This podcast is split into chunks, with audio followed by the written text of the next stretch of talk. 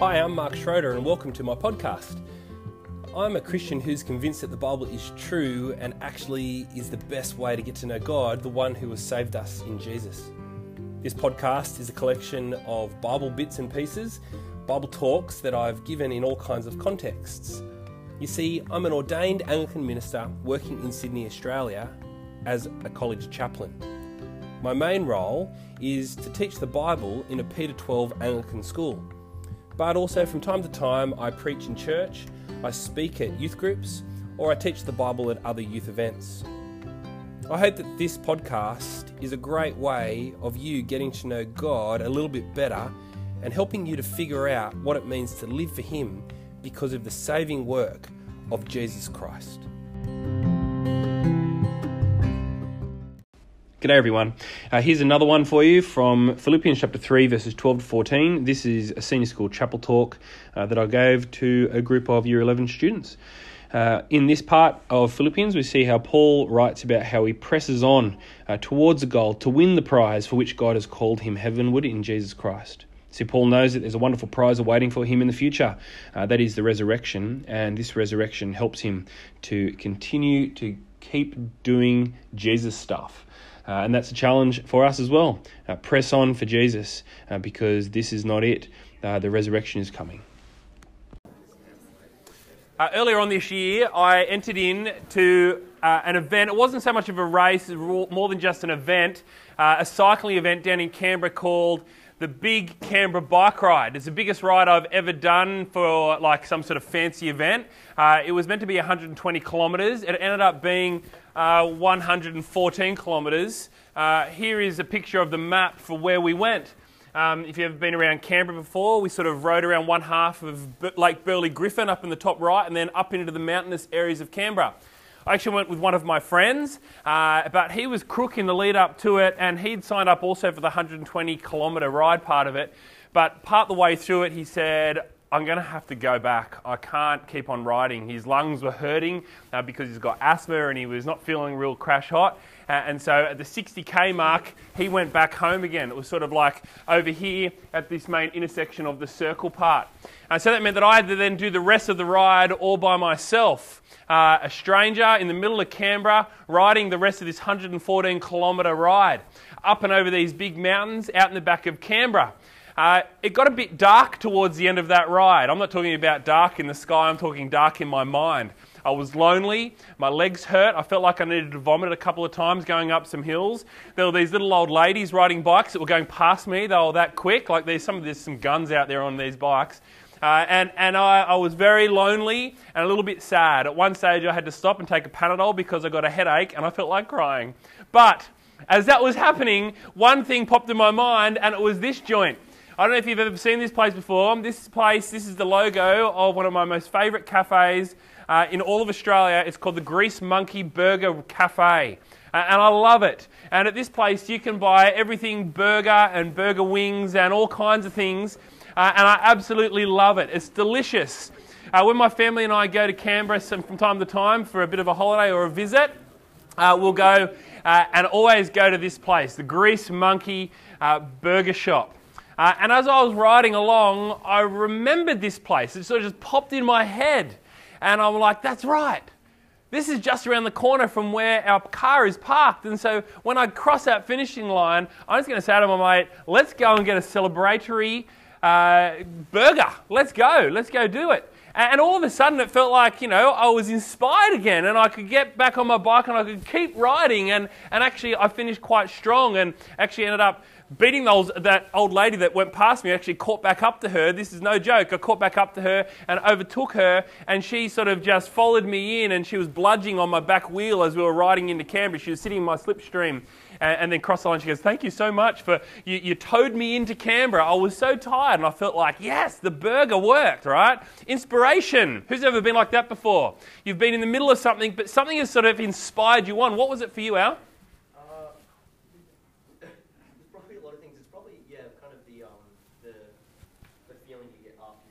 Yeah, okay, so the motivation of I know that when I finish this is going to be great. I'll keep on going. What about somebody else? What have you been motivated by in the middle of something hard? Does anyone want to give us some feedback? Yeah. Yesterday I went a really long run.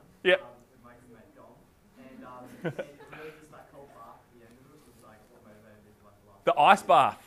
Yeah, cool. Okay. There's little things like that that motivate us on, whether it's exercise, whether it's study. Uh, who started to sort of look ahead to the HSC and you're sort of motivated just by finishing? Who's motivated by good marks? Who's motivated by just wrapping this bad boy up? Let's get this thing finished. All right, so there's all kinds of things like that that motivate us. Well, year 11, we've been reading this book called Philippians, and as we've read Philippians, we've seen how Paul is writing to this church and he's motivating for a life uh, that, where they're living, to keep on living a Christian life. But for Paul, remember, he's writing in the midst of such turmoil and trouble. Remember, Paul himself is in prison as he's writing this letter to these Christians living in Philippi. And as he writes to these Christians living in Philippi, Philippi, he writes to them, reminding them that there's something wonderful that is waiting. And for him, this is something that he draws upon, and it helps him to keep on living as one of Jesus' followers. Uh, let's have a look, right? Um, at Philippians chapter 3, verses 12 to 14. He says, Not that I've already attained all this, or have already arrived at my goal, but I press on to take hold of that for which Christ Jesus took hold of me. See, for Paul, he knows that one day he's going to attain something wonderful. What do you think it is that he's going to attain? What's he thinking about? Non rhetorical question. What do you think? He's talking about the resurrection. He's talking about the day that Jesus comes back and he will be raised again from the dead. And he's looking forward to that because at the resurrection, he will be made perfect. He will be perfected. And so he says, I haven't met that yet. I haven't landed there yet. But because I'm looking forward to that, I, he says, I press on. I press on and I continue. Now, press on, that's not the sort of word that you might use, but may, Maybe you might say, oh, I kept on going. I continued, I persevered, step after step, day after day, moment after moment. I kept on going. And for Paul, he's saying, I press on in my faith in Jesus because I know the resurrection is coming. And he says, I press on to take hold of that for which Christ Jesus took hold of me. Paul knows that Jesus, in his death and resurrection, Jesus has taken hold of Paul. Literally, he has seized him. He has grabbed him for something in particular, for a certain type of life. And because Christ has taken hold of Paul, so Paul says, I press on to take hold of that for which Christ has called me, or taken hold of me. Christ has called me so that I will be resurrected. And so I continue on to take hold of that resurrection day.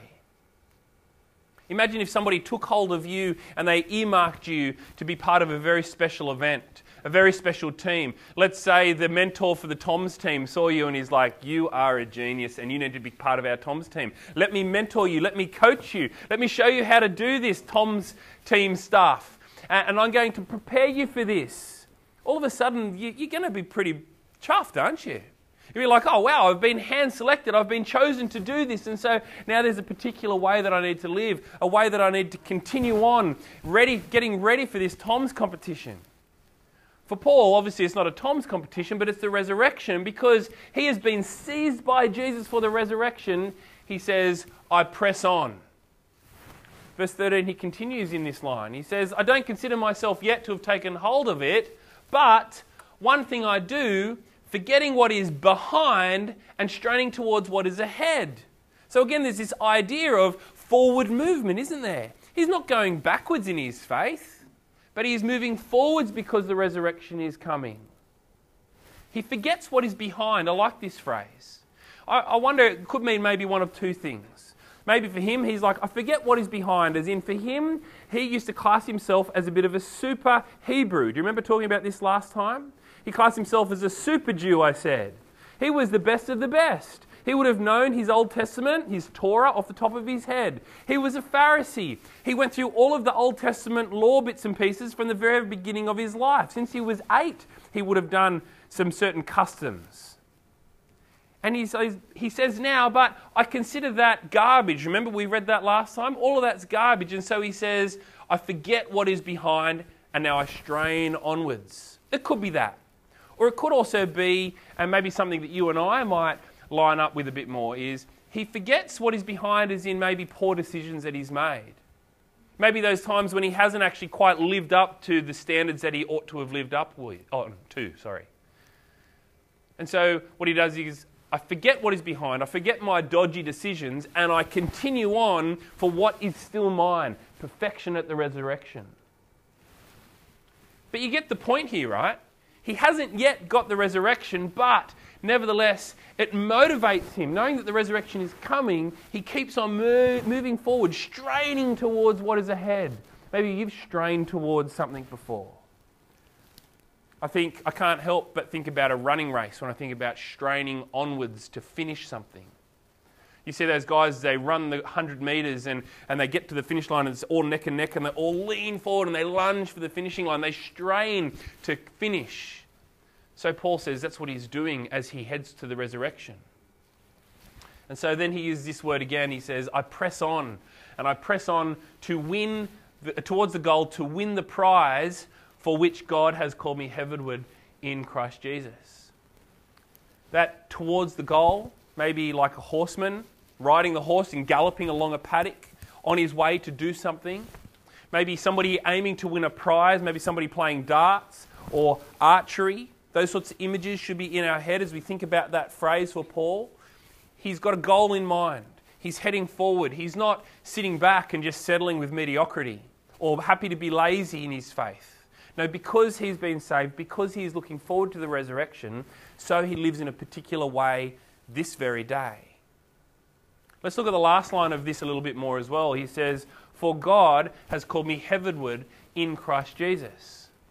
He lives this way because God has called him to this. God has called him to the resurrection. This is no little deal. This is like imagine one of these guys gave you a personal phone call. Now, up on the screen, you might not know anything about any of these images, but these are the government houses in Australia. The one at the top left is Government House in Sydney. Uh, and the person that lives there, so to speak, is Her Excellency the Honourable Margaret Beazley. She's the Governor of New South Wales. She is the representative of the Queen in New South Wales. The guy on the other side, that is His Excellency General the Honourable David John Hurley. And David John Hurley is the Governor of Australia. Right? Uh, the Prime Minister has to go and ask him for permission to be the Prime Minister.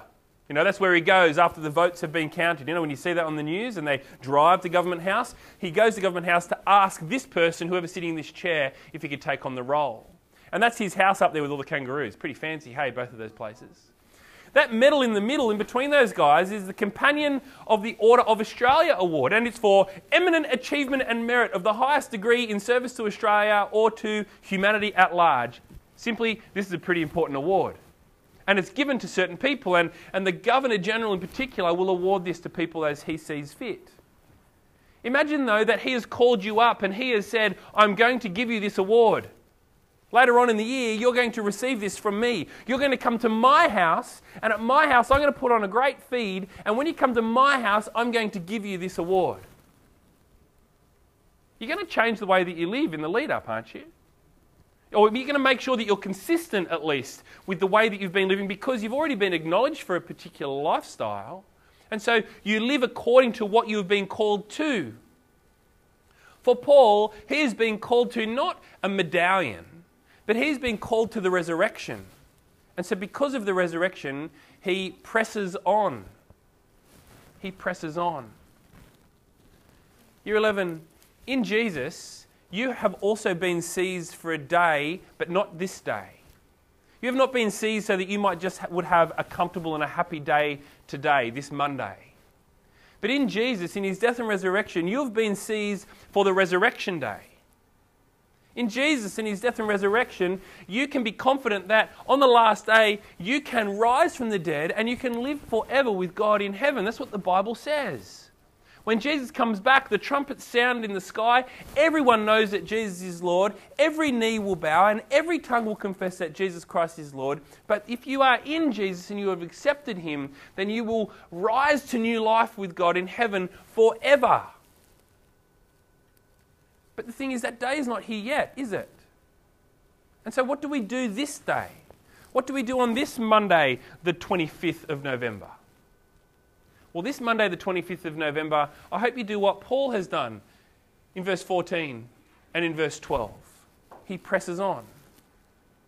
Today, as you struggle maybe in some of that maths assessment that you're about to do, today, as you battle with a friendship, today, as you stress out about a family drama, I hope that you draw inspiration from the death and resurrection of Jesus because it's by that that you can have confidence in a wonderful resurrection to new life of perfection.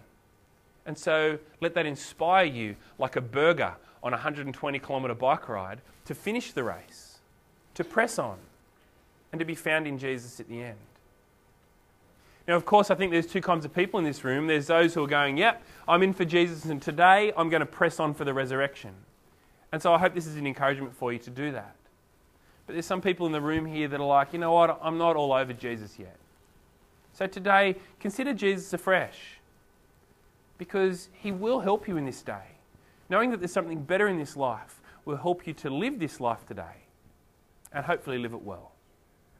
Uh, will you pray with me? And I will pray for you too. Let's pray. Dear Heavenly Father, I thank you for the wonderful message of Jesus that we are saved because of him and his death and his resurrection. Lord, I pray that you would help us to remember what Jesus has done for us. And I pray that uh, that wonderful memory and that wonderful truth would inspire us and motivate us to live well this day. Uh, Lord, help these students to wrestle with this truth of Jesus and his death and resurrection for sins. Uh, Lord, I pray that you'd help these students today to have a good day. Uh, help them with whatever is worrying them, whatever is weighing them down. Uh, help them to persevere. Uh, Lord, help them to give thanks today for the things that bring them joy, uh, for the things that give them hope and that make them laugh. Uh, Lord, I pray that you would uh, draw close to them on this day, the beginning of a new week, and help them to have a really good day. In Jesus' name I pray. Amen.